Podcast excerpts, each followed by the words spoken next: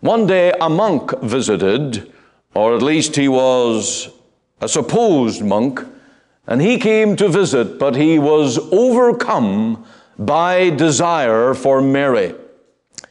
And before he left, sin was committed, and poor Mary was left feeling the awful shame of her guilt. Silently, one day, without speaking to anyone, she left. And she went out, hoping never to be discovered again.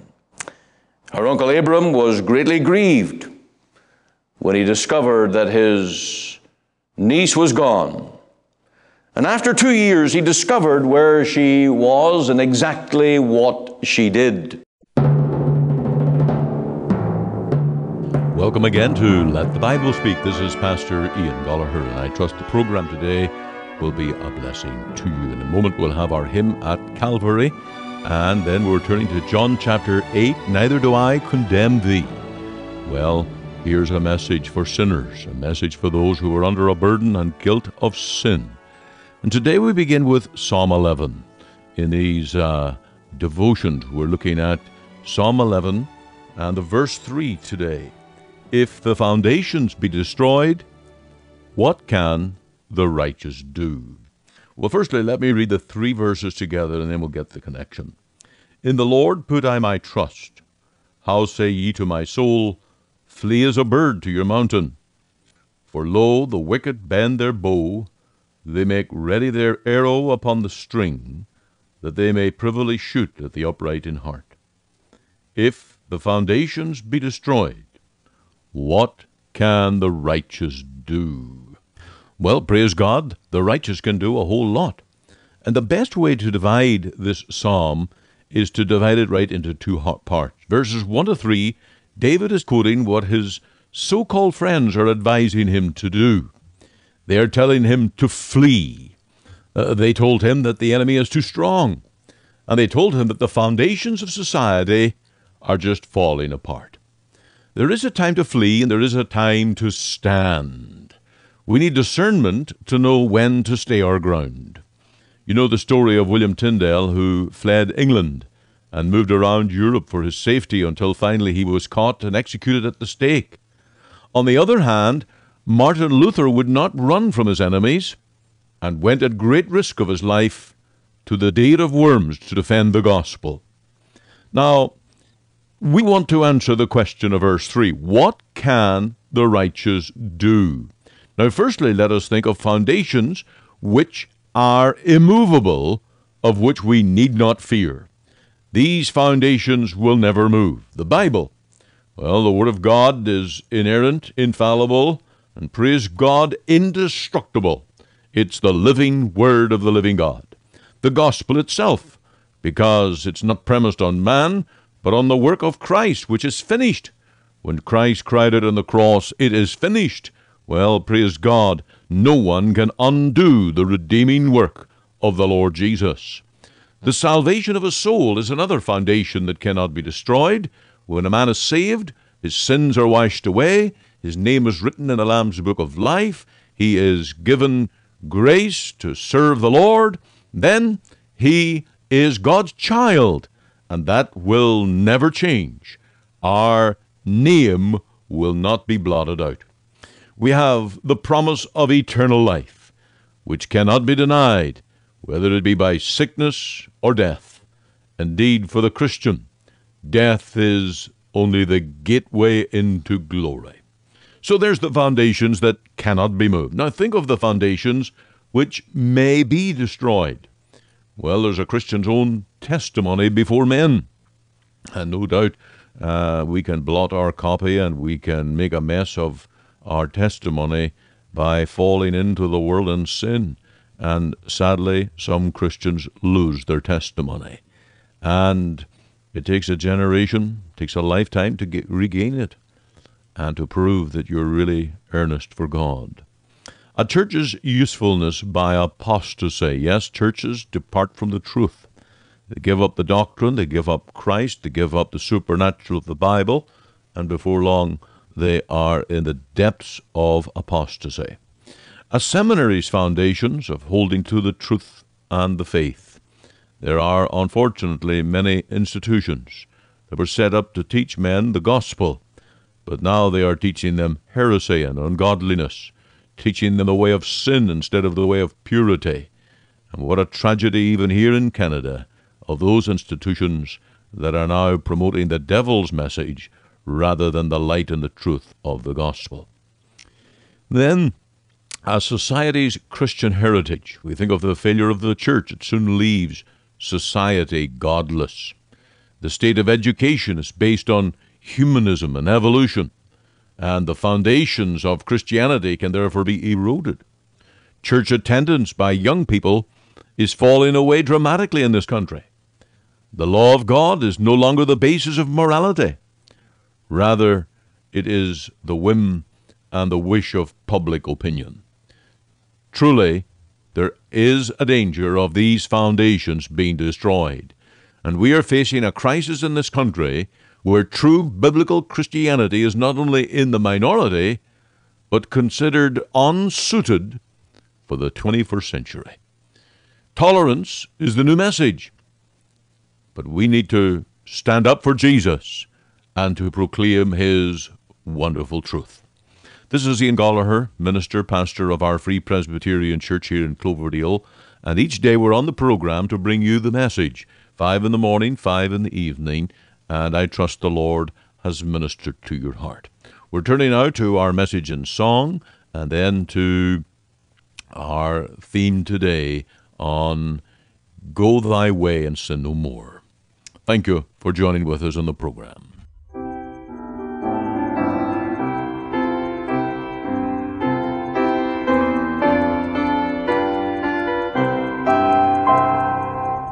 Yes, I spend in vanity and pride, caring not my Lord was crucified, knowing not it was for me he died on Calvary.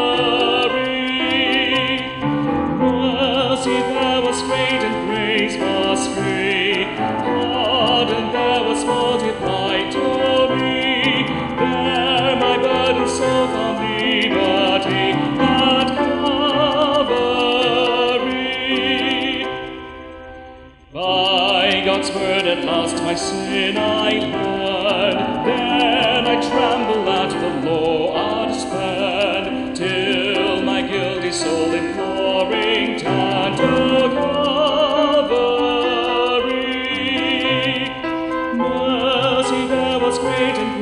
Was free, pardon there was multiplied to me.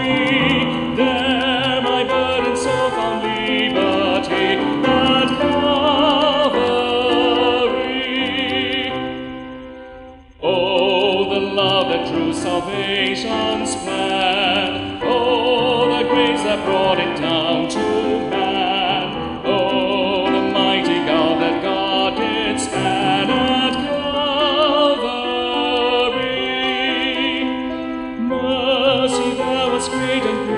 Was free, pardon there was multiplied to me. There my burden so found liberty at Calvary. Back to John chapter eight again. Well, that was a long hymn, and everyone sang it very well. Please don't think that it was the preacher's device to wear everyone out before we get to the preaching. Uh, I hope that you will have an appreciation for the pew and that you'll be glad for, to sit for a while. Uh, at least you have that opportunity. Now today we're turning to John chapter eight, and we're going to look at this incident of this woman who was rescued from almost certain condemnation. Firstly, I have a parallel story to share with you. Many years ago, a group of holy men who went to the desert to pray and to learn to be totally dependent upon God. In an age when many people thought that materialism was the mark of success.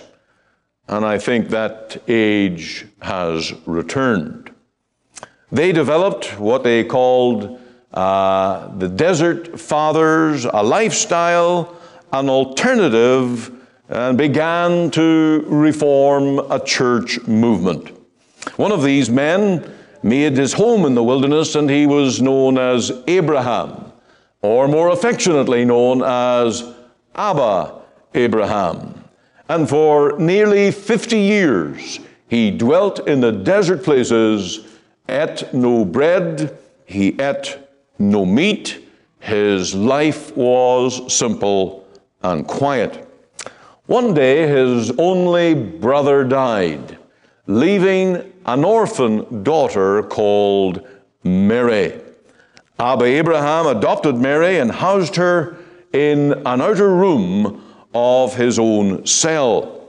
And through the small window between these two rooms, he taught Mary many of the Psalms and many other passages of the Bible. And for twenty years, Mary lived side by side with her uncle and continued in that life of devotion to God. One day a monk visited, or at least he was a supposed monk, and he came to visit, but he was overcome by desire for Mary. And before he left, sin was committed, and poor Mary was left feeling the awful shame of her guilt. Silently, one day, without speaking to anyone, she left. And she went out, hoping never to be discovered again. Her uncle Abram was greatly grieved when he discovered that his niece was gone. And after two years, he discovered where she was and exactly what she did. And he sent someone to bring back more information and find out uh, all they could. And when the friend returned, Abram developed a plan to bring Mary back. And he disguised himself as an army officer. And he went to the town and went into the brothel where she was now dwelling and working. He went in there, and with a rough voice he shouted, "There is a girl here that I want to see." And he entered, and for the first, for a while, he set eyes upon Mary. Continuing to disguise himself, he said with a loud voice, "I have come a long way for the love of Mary." Abram invited the woman to join him for a meal, and after he had tasted meat for the first time in fifty years and had a sumptuous supper, he joined her in her room. She began to unloose his laces, to untie his shoes, and then, in his most tender, soft voice, he said, "I have come for the love of Mary." And immediately she understood that this was her uncle. And you can understand her heart was filled with the deepest shame. And at first she resisted any idea that she would return back with her uncle again. But he began to tell her the stories of the Savior's love and pardon. He told her the story of the woman who came after great forgiveness to wash the Savior's feet with her tears and her hair. I think it very likely that he told her this story of the woman that was taken in adultery in the very act. And eventually the girl came to appreciate the pardoning nature of her Savior and returned with her uncle to a life of devotion. In traditional history, she was given the name of Mary the Harlot. That seems a difficult name to bear, but really, it's not much different from the name of this woman that we read of in John eight, the woman taken in the very act of adultery. Now, this Bible story of the woman caught in the very act of adultery and brought out to the Lord to be judged gives us hope today that the very vilest of sinners can be saved and be brought into a new life. The sad thing is that these Pharisees, they held out absolutely no hope for this woman. And their plot and scheme was to involve the Lord in stoning her to death. And we learn from this that apostate religion has no gospel, has no answer to the deep-seated plague of sin in the human heart. But in this account, we see that this extols the Lord Jesus. They brought this woman to our Lord to judge her. But in reality, when he was all done with his interview and he gave her the command, go and sin no more, we see that the Lord turned the tables, and this woman was marvelously delivered from condemnation and set free. Our Lord was caught in a very literal catch twenty-two. If he was to set her free, then he was not keeping Moses' law. If he was to condemn her and join in in the stoning, what kind of a savior would he be to guilty sinners? And what of the others, the many to whom he had said, thy sins are forgiven thee? As I look at this account, I see that the Lord displays his power as a savior in three ways. By upholding God's law. And you can understand that any Savior that is going to deliver a man, woman, or young person from the guilt of sin, he cannot just undo or neglect the law. And the Lord Jesus weaved this in. He also did this by silencing all her accusers. Now, if you're going to call yourself a Christian today and say, I am sure of heaven, you do not want anyone to appear from around the corner, point the finger and say, you deserve the wrath of God. This woman was delivered from all her accusers. And then lastly, as we've already noted, the Lord saved her. He extolled himself as a mighty Savior by giving her the command and the power to go and sin no more. I want us to look at these three things here today. The first one then, that the Lord saved this woman by upholding the law. As I mentioned, this is a catch twenty-two situation. If you do, if you don't, what to do? But the Lord stepped up and wonderfully delivered this woman. We know that she was caught in the very act of adultery.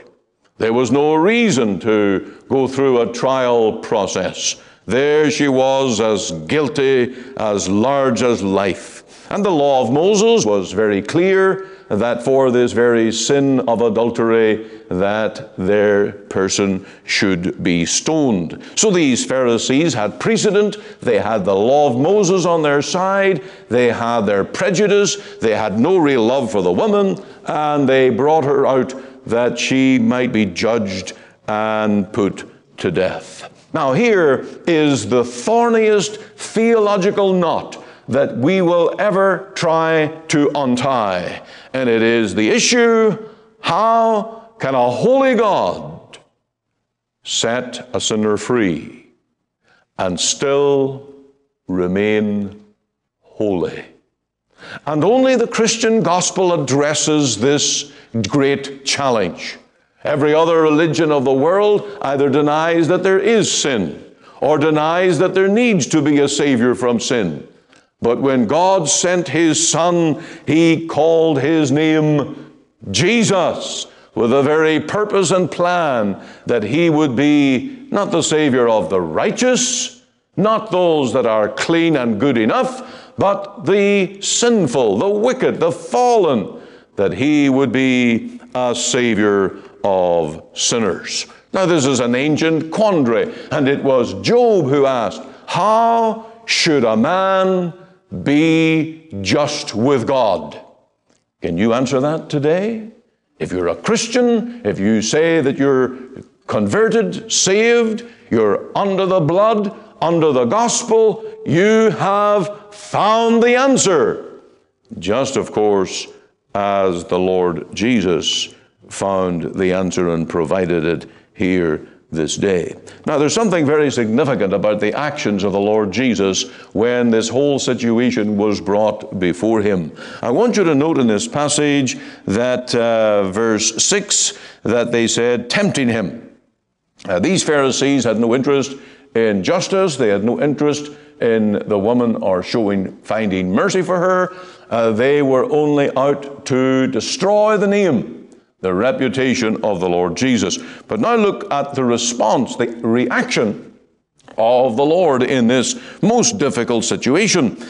But Jesus stooped down and with his finger wrote on the ground. And all the while the pressure was building for this woman to be condemned. The Lord Jesus at this point never said a word. He just stooped down and with his finger began to write in the dust before him. Now, this is the only time that we read of our Lord Jesus writing. We don't have any book that he wrote. We don't have any letter that he wrote. But we, here we have a record of the Lord writing on the ground. Many suggest, suggest that this points to the law of God, because when the law was given to Moses, that it was with the finger of God that that law was written on those tables of stone. And I say that's a suggestion. I'm not going to build any doctrine on that. But I do note, I do note that just as the law was given to Moses two times, Moses received the tables, he went down the hill, he saw the, the idol calf, in his anger he smashed those first tables, and then God gave him a second set. And God wrote again with his finger and gave him those Ten Commandments. Now, if you look at verse eight, you'll see in this situation that the Lord Jesus again, he stooped down and wrote on the ground. Now, I'm not one who tries to create mysteries out of the Bible, but uh, you will notice the action of the Lord Jesus, that this created the deepest and the most found, profound reaction, because as the Lord was writing and continued to write, and I'd only be guessing as how long this continued, I could imagine moments were flying by as the Lord was doing this, and these Pharisees were clamoring for their kind of justice and for uh, some action to be taken. What do we find here in this verse nine? And they which heard it, being convicted by their own conscience, went out one by one. Conscience began to work. Now, of course, the Lord had said in verse seven, he that is without sin among you, let him cast the first stone. And then the Lord stooped down again, continued writing. And in that building tension, in that drama right at the temple with the crowd at the perimeter, these Pharisees somewhere center court, the woman at the very middle, the focus of attention, the Lord Jesus somewhere uh, standing alone, and he stoops down and writes. And whatever he writes, we are not told, and I don't want to speculate. Some might say that he actually wrote out uh, the thou shalt not commit adultery, or many other parts of the law. I do not know. But ha- whatever he wrote, as he did so, deep conviction fell upon these Pharisees. It is a scene of, of melting the hardest hearts of men. Now, sin disturbs. And conscience, when it's awakened and informed, it plows deep. Such is the power of the law of God to convict. And the thing that makes you confess that you are a sinner is the law of God doing its work in your heart.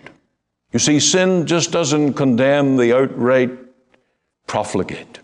All have sinned and come short of the glory of God, the standard of God, the holiness of God. Every one of us here today, our conscience tells us that we are a sinner. Now, this law can only convict, it cannot save. The law cannot clear the conscience. The law cannot wash away defilement of sin. Its work is legal, and its sentence is sure. That's why Mary in that prior story felt the shame. When she heard the tender voice of Uncle Abram, what arrows of shame filled her heart. That's what sin does. This woman, you will note, put up no protest. She felt her own hopelessness. That's the state of the unconverted sinner. Now, this calls, of course, for the entrance of the gospel. We need a Savior who must fulfill this work of satisfying the law. And here is the whole plan of redemption, the whole plan of Calvary, the whole mission of Jesus, the one whose name is Savior. And of course, he has found a way. And the plan of redemption is that God sent his Son to be a substitute, to die in our place.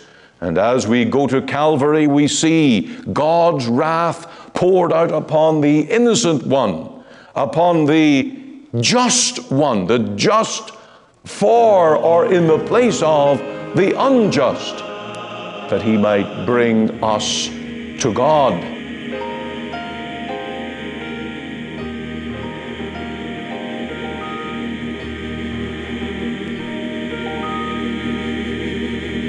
You are listening to Let the Bible Speak, the radio broadcast of the Free Presbyterian Church in Canada. This is Pastor Ian Goligher. If you missed part of today's program or would like to hear it again, you can find it archived by program date on our website. Just go to w w w dot l t b s dot c a, C A for Canada. There you can read my blog, find my Bible study notes, audio and video sermons, as well as helpful articles.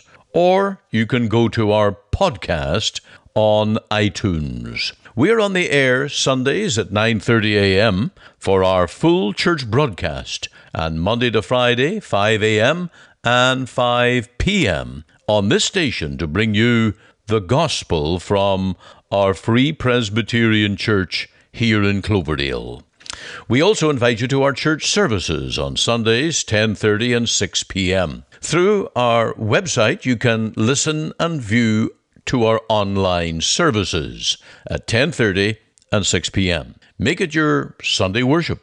Click on the Live Now button on the home page of our website. Or if you would like to talk with me one-on-one as a pastor, please give me a call. The phone number is six oh four, eight nine seven, two oh four oh. The mailing address is one eight seven nine oh fifty-eight Avenue, Surrey, B C, V three S one M six. We're located just two blocks north of Number ten Highway on one eighty-eighth Street. Our website again is l t b s dot c a. You can join us Monday to Friday, five a m, five p m here on this station as we let the Bible speak.